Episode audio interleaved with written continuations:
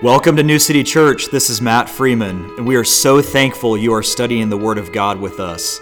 Jesus founded New City after our forever home, the New Jerusalem from Revelation 21. He wrote our mission statement to foster, strengthen, and grow an unashamed bride looking for Jesus' return. Let's lean completely on the anointing of the Holy Spirit to teach us all things from 1 John 2:27. God is so eager to teach you the depth of His Word. Enjoy the study. So, we are tackling a major chapter today in Revelation, chapter 17. It is packed full of mysteries, uh, figuratively and literally, and packed full of uh, things that you probably have never heard before. So, this will be really, really interesting as we dive into it. And because it is such a unique chapter, I, I do want to open up just with a quick prayer that we keep Acts 17 11 in mind. Everything I share this morning, I want you guys to take it to the Word of God and test it, make sure it's true, find out for yourself. And then also we're going to petition 1 John 2:27 the Holy Spirit to teach us everything out of this chapter. So Lord, we just thank you so much for this time together. God, we thank you that we can search your word daily to prove these things be so. And Father, we petition the Holy Spirit, Lord, to anoint this place and to anoint every single person hearing this message that, Lord, we are taught only by you and you alone, Father. We need no man to teach us, but the anointing of the Holy Spirit will teach us all things you declare in 1 John 2:27, and we thank you for that promise. We claim it this morning and just pray that you would let us see this with a fresh set of eyes against what is going on in the world this day. We love you, Lord, in Jesus' name. Amen. All right, so we're going to start off. Um, Austin, if you could just go to slide six. It's slide five, but it'll be six probably on your screen. Go a few more. Yeah, one more. Okay, there we go. So we, we went through the seven bowls last time. We got all the way through the seven bowl judgments from chapter 16. And what I wanted to recap real quick is the last three verses of chapter 16 because Babylon comes to remembrance to the Lord. And that's what the chapter 17 is all about is this mystery Babylon and what is going on with mystery Babylon and who is this woman? What is what is she doing? Why is she drunk with the blood of the saints? And why is God bringing it to remembrance as the last judgment in the entire book of Revelation? So if you remember last time in verse 19 from chapter 16, and the great city, that's Jerusalem, Jerusalem's the great city, was divided into three parts, and the cities of the nations fell, and great Babylon came in remembrance before God to give unto her the cup of the wine of the fierceness of his wrath. That's a, that's a heavy cup. Uh, verse 20, and every island fled away, and the mountains were not found and there fell upon men a great hail out of heaven, every stone about the weight of a talent. And men blasphemed God because of the plague of the hail, for the plague thereof was exceeding great. And if you remember last time, the judgment for blaspheming God from Leviticus is stoning. So God literally, these people, if you remember through the bowl judgments, they continue to blaspheme the Lord every every single time another judgment's poured out and ultimately it leads to stoning, which is the final judgment from the Lord, which is biblical from Leviticus. But this the great city Babylon comes into remembrance. So this judgment on Babylon, it's going to unfold in the next two chapters, 17 and 18, and it's actually prophesied in four chapters in the Old Testament, Isaiah 13 and 14 and Jeremiah 50 and 51. And we're going to explore those four chapters next time because they declare a literal judgment on a city that was founded by Nimrod that has never unfolded. And so we're going to look at that next time in a lot of detail.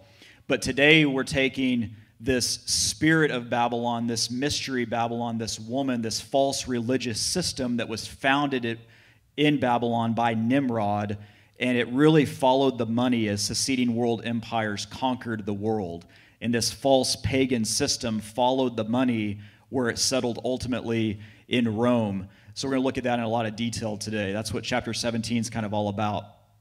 So Babylon is where every occultic practice is rooted after the flood. So after the flood of Noah, Nimrod founded Babylon. He was a dictator who began to profane the name of the Lord, not call on the name of the Lord. So his name in Hebrew, uh, Marad, means we will rebel. And just to give you a hint of how wicked his name is, I'm sure none of you in this room know anyone who's named their kid Nimrod, right? You wouldn't do that today. It's not a great name to, to name your child after. Now, you use it in a derogatory manner a lot, right? Like, boy, he is such a uh, Nimrod. Uh, it's, it's, there's a reason for that. So in Genesis 10, verses 8 through 10, and Cush begat Nimrod. He began to be a mighty one in the earth. He was a mighty hunter before the Lord.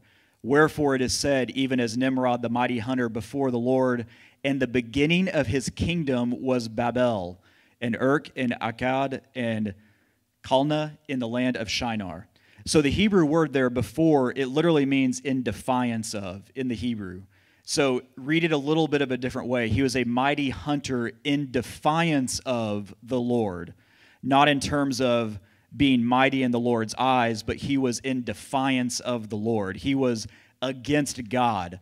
Nimrod was the first world dictator after the flood, and the Antichrist will be rooted somewhat from Babylon, kind of the Nimrod the second, so to speak. So, this is the place where sun worship began. We talked about that last time. Moon worship was rooted in Jericho, sun worship was rooted in Babel. It's, where, it's why we as a church meet on Sundays. Today, we talked about that last time, but that just gives you a hint of when Christianity was legalized in Rome and Constantine wanted to satisfy the Christians and all of the pagan, idolatrous, religious zealots that were out there, he commingled them. And that's really what this is all about today in chapter 17 is this commingling of this false religious system that is responsible as we'll see in a little bit for the blood of every martyr of Jesus is rooted in this system. That's that's why God is waiting and serving this judgment at the very end. It's kind of like in any in any great action movie, right? You take out all of the sidekicks, and then ultimately you have the big fight between the hero and the and the boss of the enemy. Kind of the same thing. So Josephus, if you don't know who he is, he was a Hebrew historian. He wrote about Nimrod in Antiquities of the Jews. He said Nimrod persuaded mankind not to ascribe their happiness to God, but to think that his own excellency was the source of it and he soon changed things into a tyranny, thinking that there was no other way to wean men from the fear of God than by making them rely upon his own power. It's so twisted. See, the way that the way it's twisted, the world and false religious systems would love for you to not fear the Lord, but instead fear this false system it's a spirit of fear. And, and again, all the way back to chapter 13 when we were talking, what is coming upon the world right now? It's all driven by a spirit of fear. If you don't do this, you'll be exiled. If you don't do this, you can't go to the store. If you don't do this, it's all driven by fear. The Jerusalem Targum said of speaking of Nimrod, he was powerful in hunting and in wickedness before the Lord, for he was a hunter of the sons of men and he said to them, Depart from the judgment of the Lord and adhere to the judgment of Nimrod. There is it said, As Nimrod is the strong one, strong in hunting and in wickedness before the Lord. So, just to give you a little bit of insight into how the, the ancient Hebrew historians, how they saw Nimrod, he was not a good guy. So, God declares Babylon again, it's the root of all evil after the flood. It's in Isaiah 47. When you read that whole chapter, you'll understand how the Lord absolutely despises Babylon. So the Babylonian legend stated that Tammuz, the son of Nimrod and Semiramis, he was identified as the Babylonian sun god, and he was worshipped following the winter solstice. So get the picture. They would believe that Tammuz, the legend was, died at the winter solstice and was rebirthed a few days later. Gee, I wonder where they got that from. And they were he was rebirthed the winter solstice. If you don't know what it is it's the shortest day of sunlight every year. It's in late december. And the next day was they viewed as the rebirth of the sun god. So because the sun would start to grow again. Now you can just see how twisted that is from what we believe and know in truth in Jesus as the true Son of God who was die, who died and three days again rose again. But that's also what rooted in us celebrating Jesus' birth in late December, December 25th. It's all rooted back in Babylon right there with that worship of Tammuz. Uh, when you study this, and maybe we'll get into this someday at church around Christmas time, but when you study it biblically, yes, J.E., we'll celebrate that. When we study it biblically, you, you know that Jesus could not have been born in winter because sheep number one were not in open field in the winter and the and the shepherds were there when the angels came to them with sheep in the open field so that's one clue that it, there's no way it was in winter there's a lot of other clues we can get into from john the baptist and his father and the levitical priesthood of when they celebrated or when they transitioned basically shifts in the temple and who was in it and you go back to the old testament you can calculate pretty quick about the time jesus was actually born on the earth, and it was not December. I'm sorry to burst any bubbles in the room. Really apologize. But we'll get into that sometime later. So, at the time of the winter solstice, it was said that Tammuz died and was reborn about December the 25th. So, you can already see what the enemy is doing here. Uh, and the spirit of Antichrist seeks to change the times and the seasons according to Daniel. So, if he can get you off on what the truth is and plant these roots of lies and deceit, then you're celebrating something that's not the truth continually. And it's not just in this, it's in everything. But at, as Babylon was conquered by future world empires, this pagan religious system followed the money. So get the idea. It was first transplanted to Pergamus. Remember, we read about Pergamus in Revelation chapter 2, verses 12 through 17, that letter that Jesus wrote to Pergamus. And the word Pergamus literally means a perverted marriage if you remember all the way back to when we were going through those letter by letter, it's, it's a church that had married the world. So it was a perverted marriage, and Jesus had a lot of stern words for that church. So when Christianity was established as the official legal religion of Rome, many of these pagan practices became adopted and really ingrained in Christianity. It's where we get the Christmas tree from. Go read Jeremiah 10, and God will tell you what he thinks about the Christmas tree. It was this pagan, idolatrous practice where they would cut down a tree, they would deck it in silver and gold, and people would bow down and worship it as, as a birth or a celebration of their God. The worship of the golden egg, Astarte, is where we get Easter with bunnies and eggs. That was all from Babylon. Uh, ending the calendar on October 31st was what they did. That was their year that they ended the calendar. It's where we got the worship of Baal that we call Halloween today. So it's all rooted back in Babylon. This, this it's so ingrained in our culture. This is why God hates it so much because it gets us as believers off the mark. It gets us celebrating something that is not biblical. We should be celebrating Passover, not Easter. We should be celebrating Jesus' birth, but not when we do as a culture. We're never going to fix that unless God changes something radically. So I'm not, I'm not telling you don't celebrate Christmas. Don't misunderstand. But just understand the root of where it came from. The word Babylon appears 286 times in 252 verses in the King James. It's the second most city discussed in the Bible behind Jerusalem, as you could imagine. The word Babel appears only two times in two verses in Genesis 10 and 11. The plain of Shinar occurs seven times in seven verses. So think of the plain as kind of the county, as where Babylon was. The plain of Shinar would be south of Baghdad in the middle of Iraq. So modern day Iraq. There is the plain of Shinar. So it's got a lot to say about this geographic area on planet Earth. The city stands today along the Euphrates just south of Baghdad. And it's Saddam Hussein, if you remember all the way back to the first Gulf War in the 90s, Saddam Hussein spent a great amount of time rebuilding that city that Nebuchadnezzar ruled from in the book of Daniel. He rebuilt the palace, he made this false hill where he rebuilt the uh, basically the hall from Daniel 5 where they held the the false festival with the handwriting on the wall. Saddam Hussein rebuilt all of that. So Babylon is very much standing today. Okay, so to get into chapter 17, verse 1 And there came one of the seven angels which had the seven vials, and talked with me, saying unto me, Come hither, and I will show unto thee the judgment of the great whore that sitteth upon many waters.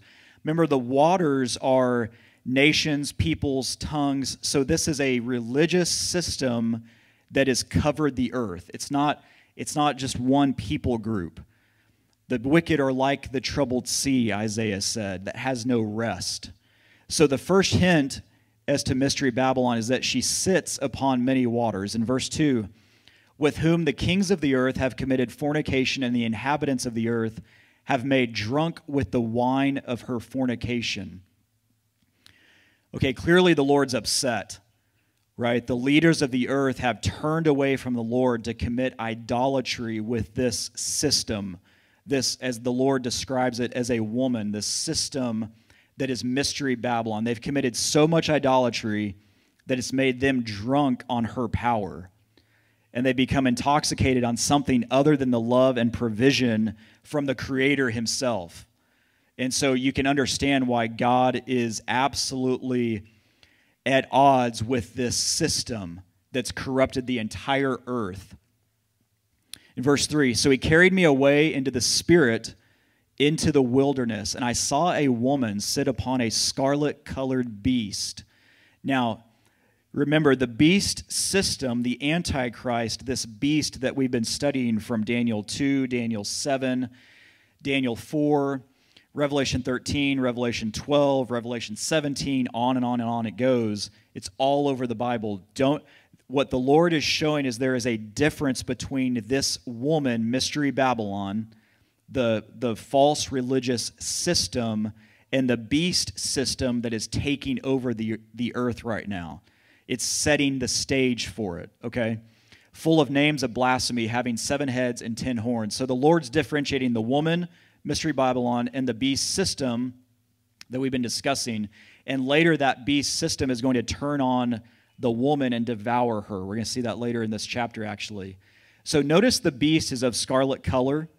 The beast is full of names of blasphemy. The seven heads and ten horns, we've talked about that a lot. It comes from Daniel 2 and 7, Revelation 12 and 13. It's all over the Bible. Remember, there were there are seven heads because there were seven kingdoms, Satan's seven super kingdoms that we're going to look at in a minute. But the final kingdom has those 10 kings that rise up to rule the world.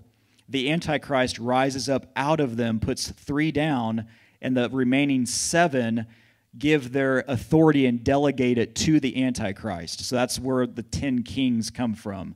It's from the 10 toes in Daniel 2. It's all over these, these chapters in the Bible. So the 10, the 10 toes and the 10 kings are different. Just keep that in mind. They're different from the seven heads. The seven heads are historical, the 10 kings are future.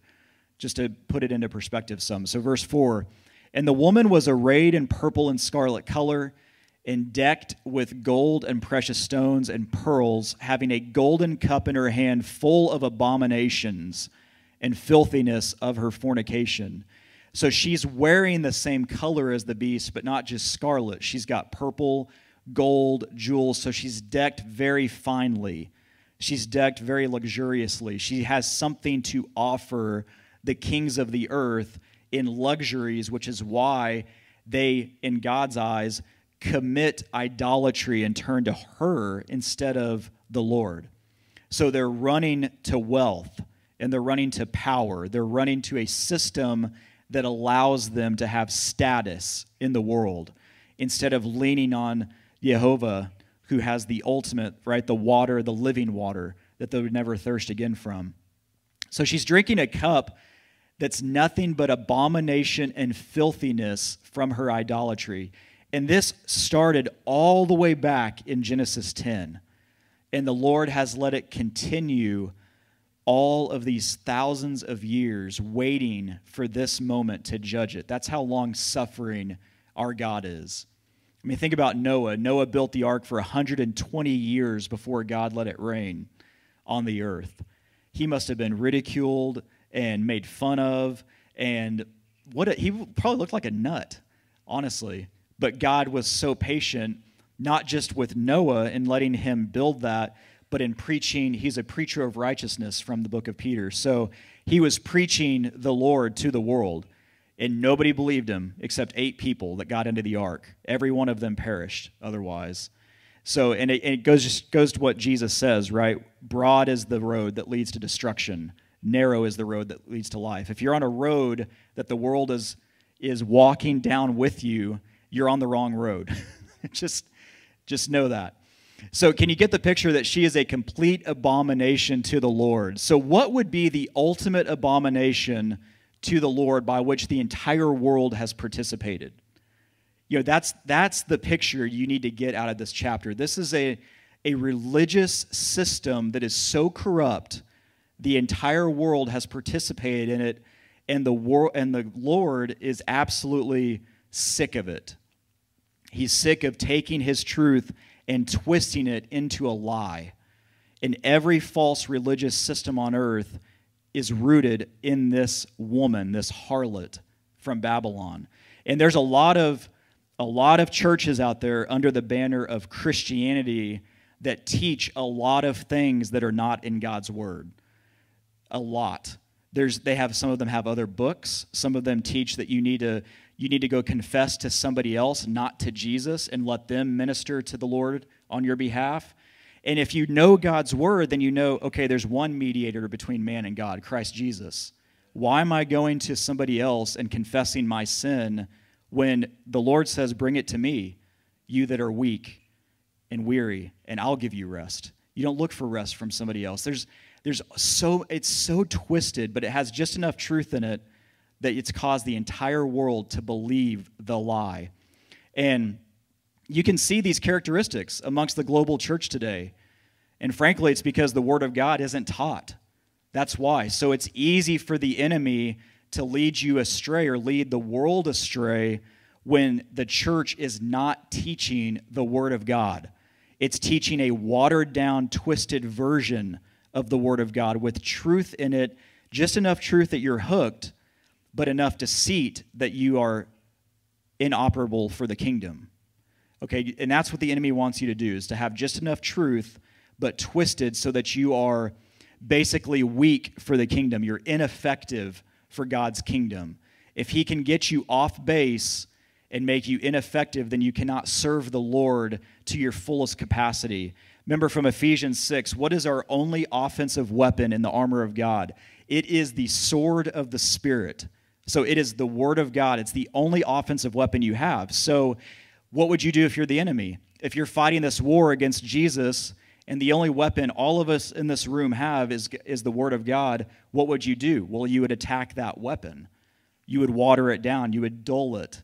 You would make it where it's in, ineffective and you can't train with it, right? You would make it where the church doesn't teach you how to use it.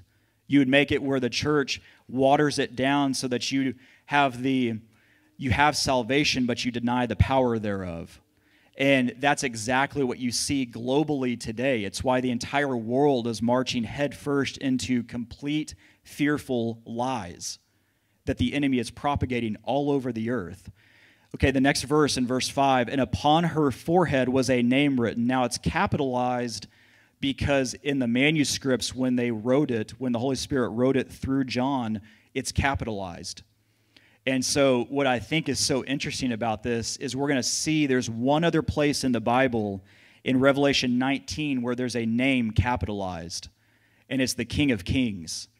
And it's, it's just showing you that this is the epitome of the enemy, that she thinks she can deceit Jesus.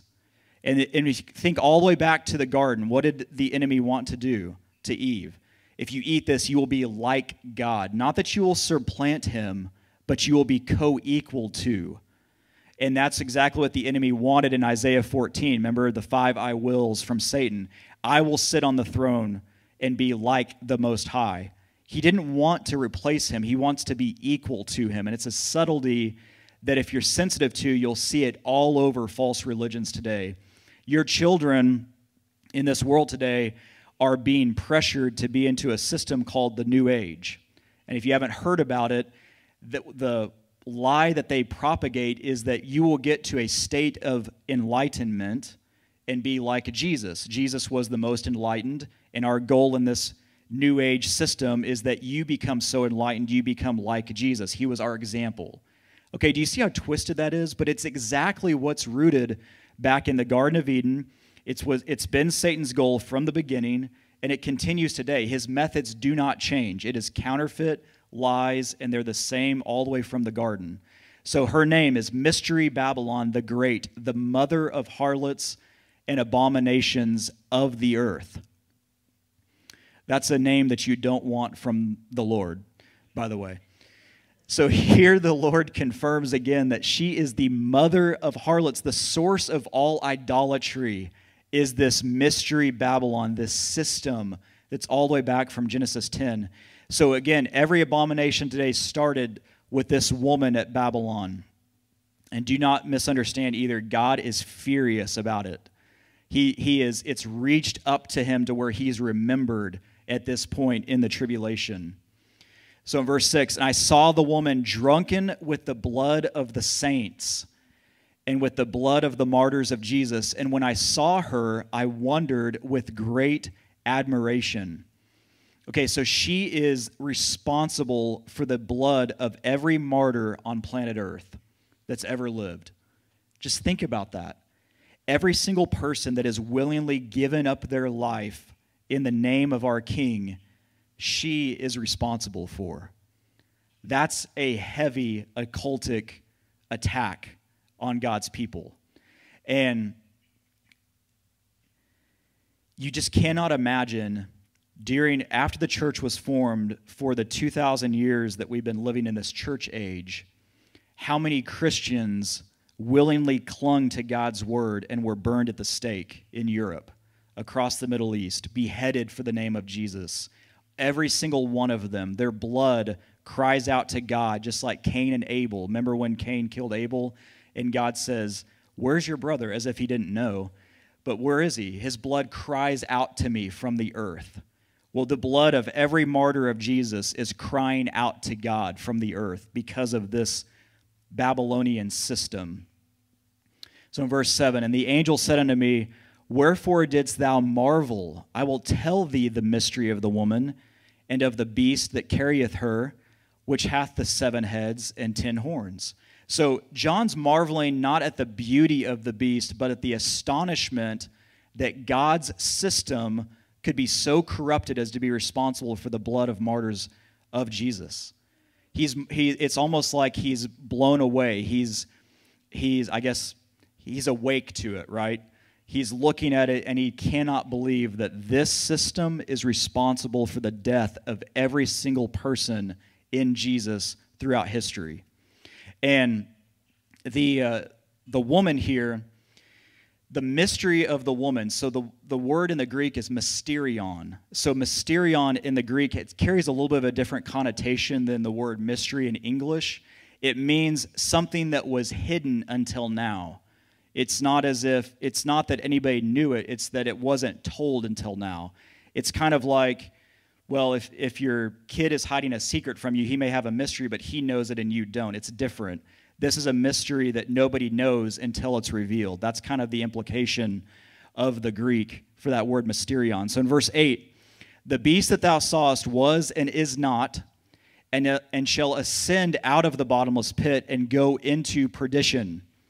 And they that dwell on the earth shall wonder whose names were not written in the book of life from the foundation of the world when they behold the beast that was and is not and yet is.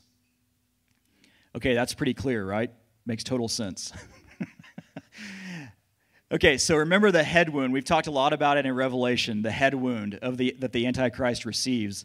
It's in Zechariah, I think chapter 12, if I remember right, but the head wound for the idol shepherd. He's going to receive this head wound. He will not be, but he's a false resurrected Christ. That was, that's what this is all talking about, is this head wound of the beast. But the beast system that was and is not shall ascend out of the bottomless pit. So look at in the kind of towards the end of verse 8 here, whose names are not written in the book of life. How many times over and over and over throughout the Bible does God hit on this topic? It's all over the place. Whose names are not written in the Lamb's book of life. So Again, when you go back to Psalms, he says every name is written there before you are born. And then it's a matter of whether or not you accept it. So the, the people in the end times here that are accepting the mark of the beast, they are willingly giving their allegiance to the beast and this beast system, thus their name, as God told Moses, I have no choice, but I have to blot them out. So they were there but they've made their decision against the Lord, and he has to blot them out.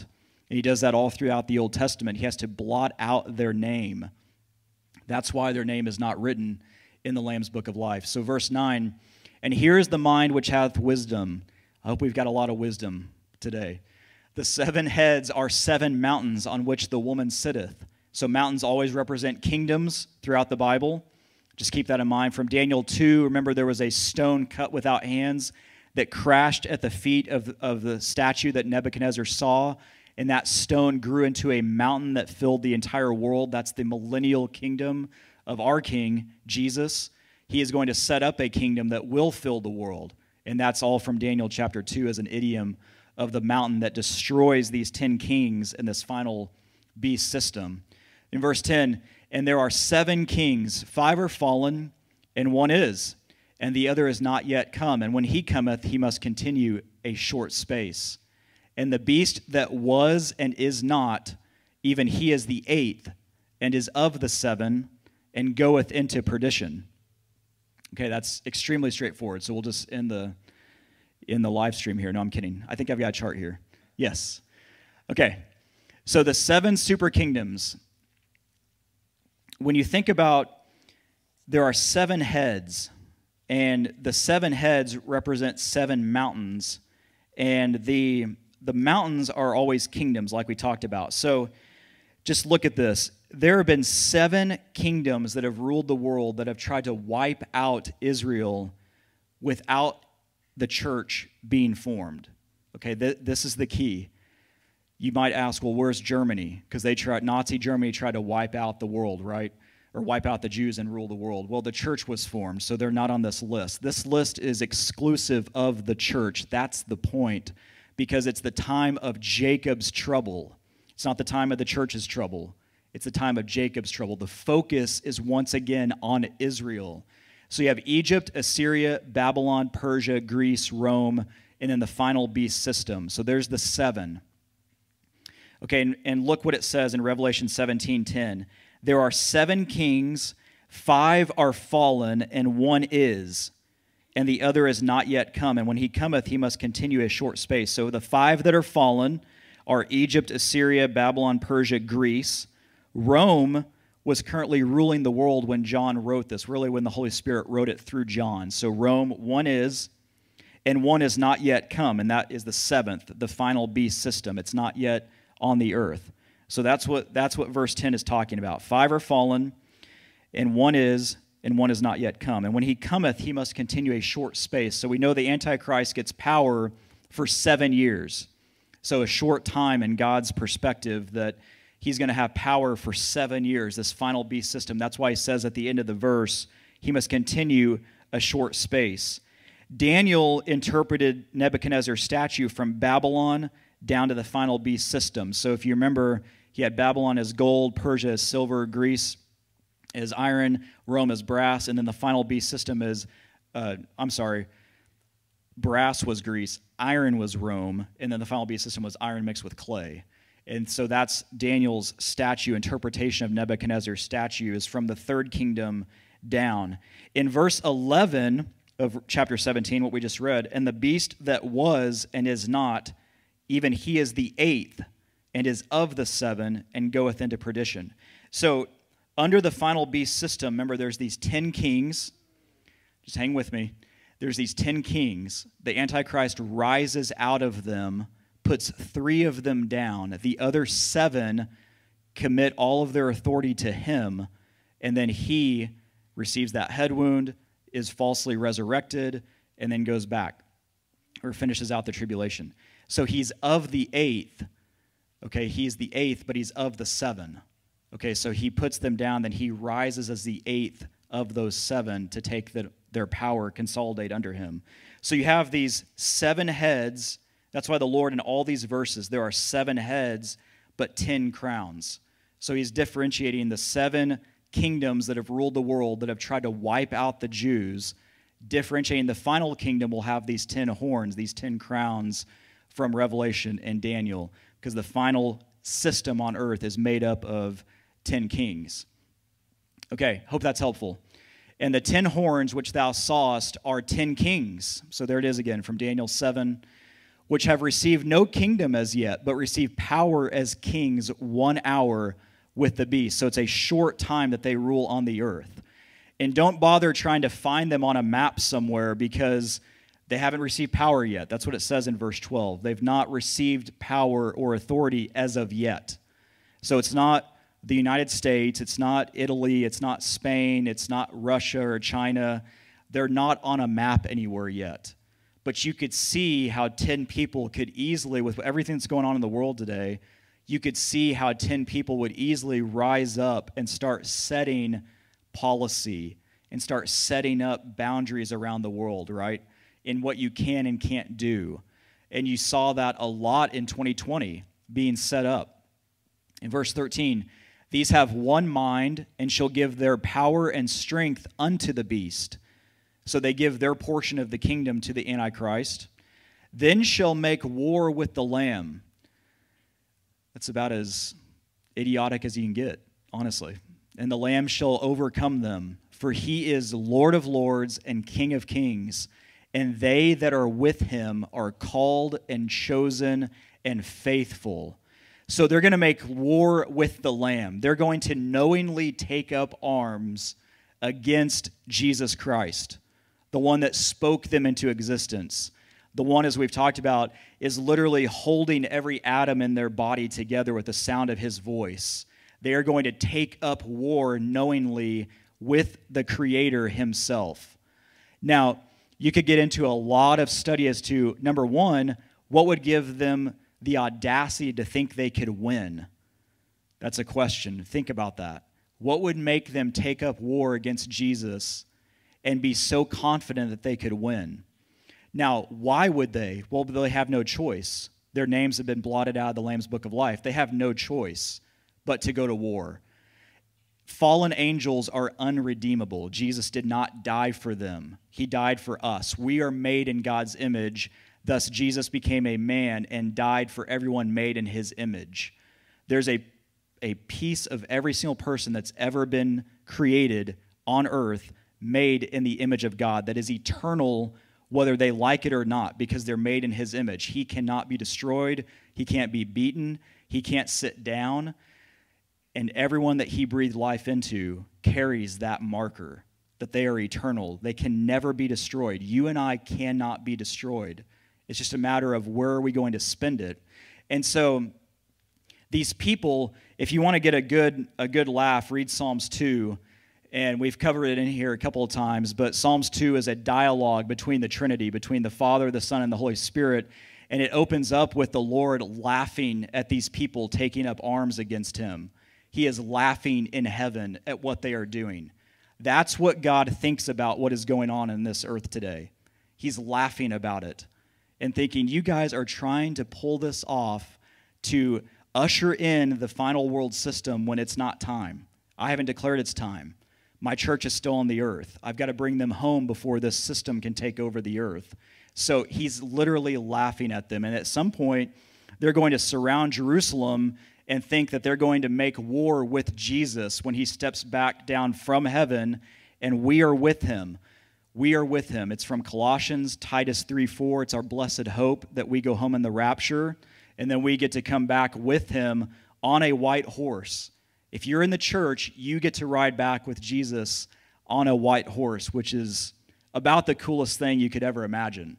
And when we get to Revelation 19, you're going to see me totally geek out about the physics behind what is going to happen when Jesus uncurls those other dimensions and we come back to the earth with him on a white horse. You cannot imagine. It will be it will be the greatest thrill ride you will ever have in your life.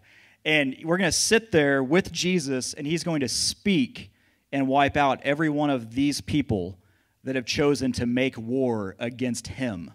They're choosing to go to war with Jesus. And you think back to the Gospels, they chose war against Jesus, but it was time. He had to die for us. He's already done that once, his death is behind him. They're not going to be able to do it a second time. He is a ruling, conquering king that is going to speak and wipe them out with the sound of his voice. That's it. It's not even going to be a war. They're going to try to make war. It's going to be a it's not even, it's going to be a staging ground. They're just going to be wiped out. So that's what they're doing here. But look what the, God, the, the Lord calls us. We are called, chosen, and faithful. So we are we are the called. If you are in him, you are called. You are chosen. And the the saddest part about it is is that every single person that's ever been born on earth was called into a saving relationship with Jesus. They didn't answer the call. And you think about God in all of his might and power, how he would get, you would think he would get anything he wanted, right? He's God. There's nothing that he wouldn't want that he wouldn't get. But there is one thing, and it's salvation for every single person that's ever walked on this earth. He's not going to get it because forced love is not love, it's something different. And we prosecute it today. It's called something much, much different. And He's given us free will to accept Him or not. And unfortunately, there's a lot of people that are going to go to the grave having not accepted Him. So in verse 15, and he saith unto me, The waters which thou sawest where the whore sitteth are peoples and multitudes and nations and tongues. I'm sorry he's using the word whore in, the, in God's word, but that's how he's describing this woman because God is a jealous God. He is jealous for your heart. He's jealous for my heart. He's jealous for the hearts and minds of every man that he's ever created and he's a jealous God. It took me a few years to understand what is he jealous about? And when you understand he's jealous for your affection, he's jealous for your time, he's jealous for your love, he's jealous to have only have eyes for him. He's jealous for you to commit your family to him. He's jealous for you to pray over your children at night and lay hands on them when they're sick. He's jealous for you to walk into that room in the hospital when someone's dying and to preach Jesus to them and get them saved. He's a jealous God because he wants all of us. He doesn't want to be number one on a list of a 100. He wants to be one on a list of one, and that's it. And everything else is subservient to him. And so he's jealous. And what this system has done has created a, a place for all the peoples of the earth to turn their affection to something other than the Most High. That's why he's so upset about it, because it has taken his bride and led her astray. And the ten horns which thou sawest upon the beast, these shall hate the whore, and shall make her desolate and naked, and shall eat her flesh and burn her with fire. See, Satan at one point will no longer use the system. See, the system was to lead you astray, but he wants to be worshiped.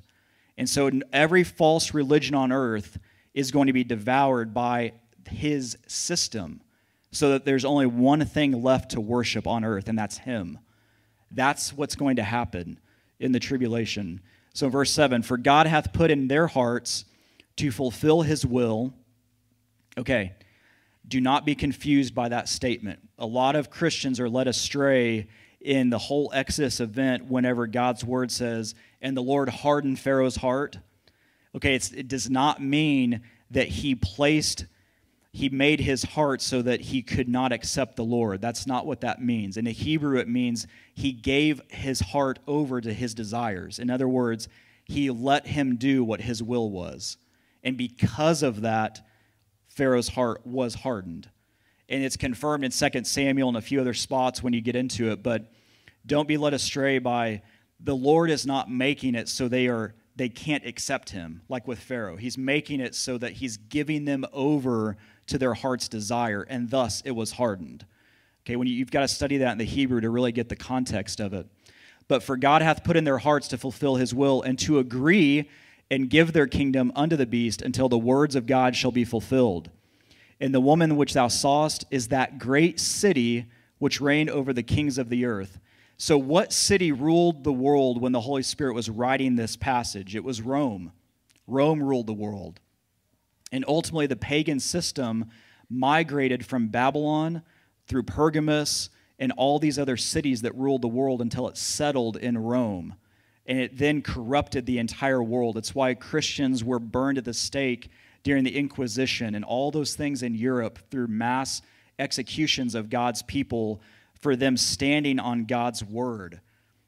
There were more Christians slaughtered in one day in Europe than there was in the entire 19th century combined because of this system. That's how corrupt it is. And so the pagan system set there in Rome, and all these false religions came out of it all over the world under the banner of Christianity.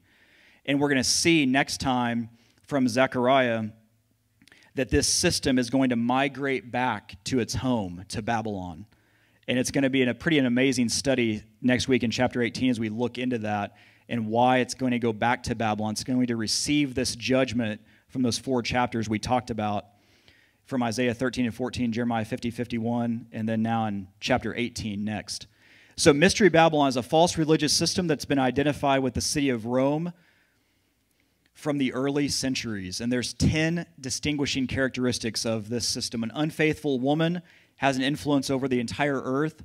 It's seated upon the beast, directing the beast for a season. It's dressed in purple, scarlet, gold, and jewels, so it's very luxurious. It's drinking a golden cup filled with abominations. It's a religious system linked with Babylon of Nimrod. It's the mother of all harlots. Thus, out of this system came the pagan religions. It's the persecutor of Jesus' followers and rejoices in their blood. It sits on seven hills. And interestingly enough, Rome was built on seven hills. And they're named. I'm going to totally butcher the names, so I'm not going to try to pronounce them. But you can look that up. Just Google that. Now, Rome was built on seven hills. The city that ruled over the earth when the Holy Spirit wrote Revelation, and that could only be, obviously, Rome. So, that's who the Babylonian, this woman, Mystery Babylon, it's this false pagan religious system that's taken over the world. And the judgment on that system is going to unfold next week in chapter 18. And we're going to look at what God declared in those four chapters in the Old Testament and how it has never been fulfilled.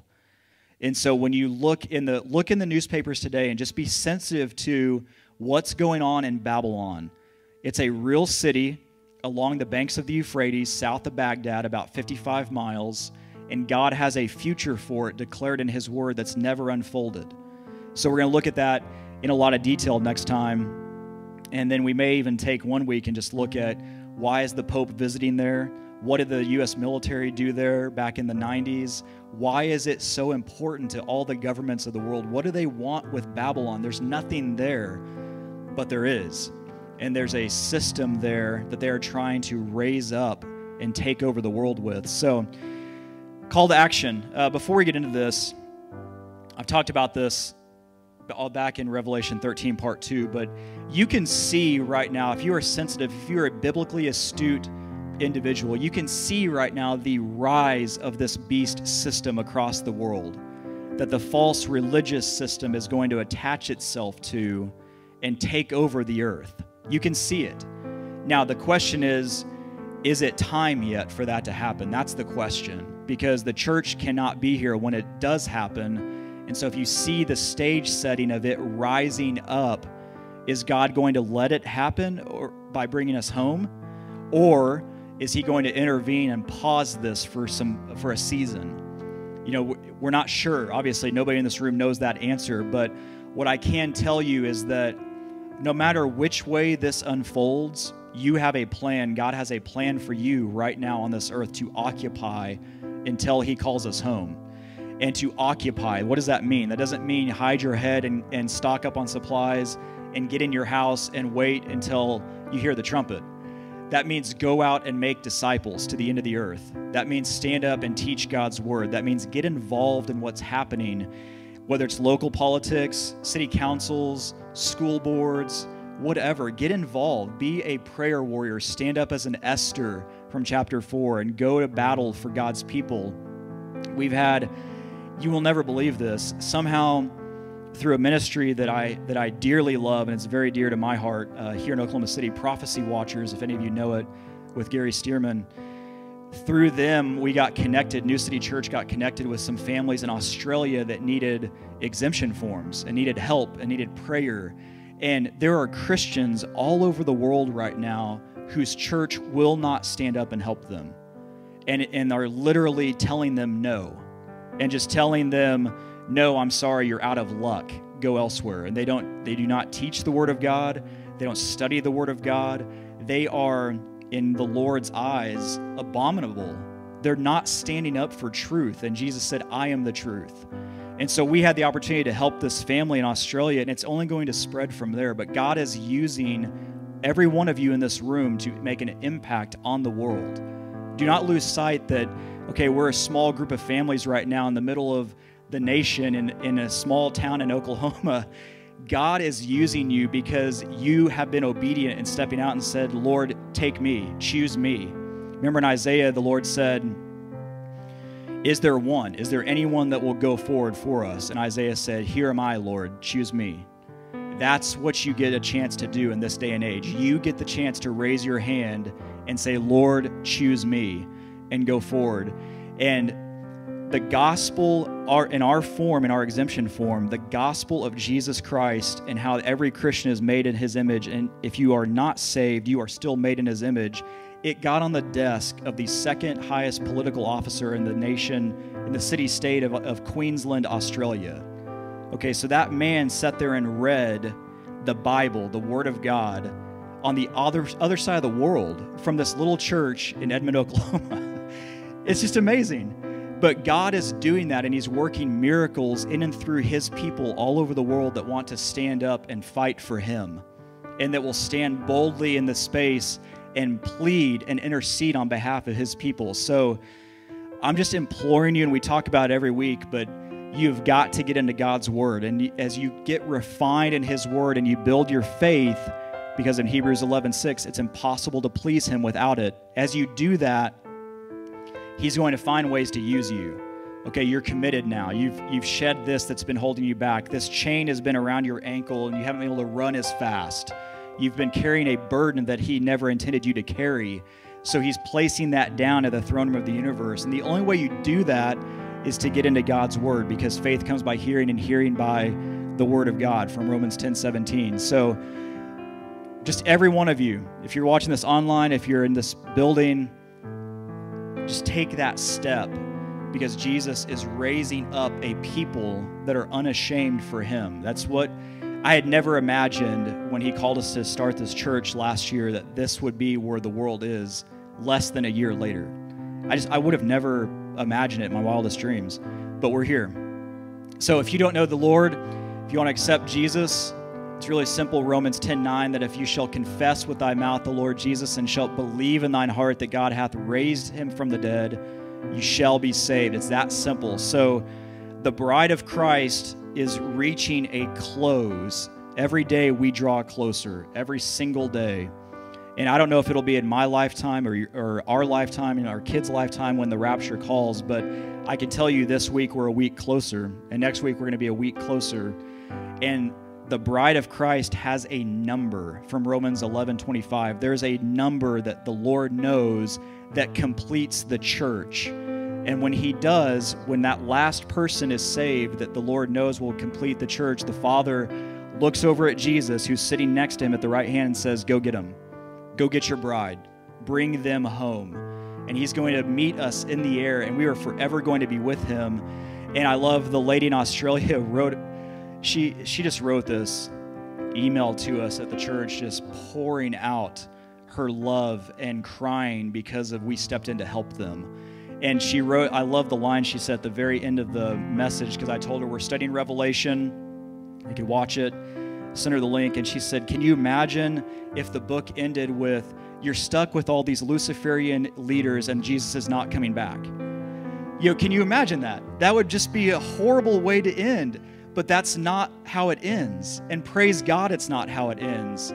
And if you want to go home and be a part of the bride of Christ, that's how you do it. So if you're watching this online, just get on your knees and cry out to the Lord and be a member of the body of Christ because that bride is going to be called home very, very soon. So, with that, I'll close us out in prayer. Lord, we just thank you so much for this time together.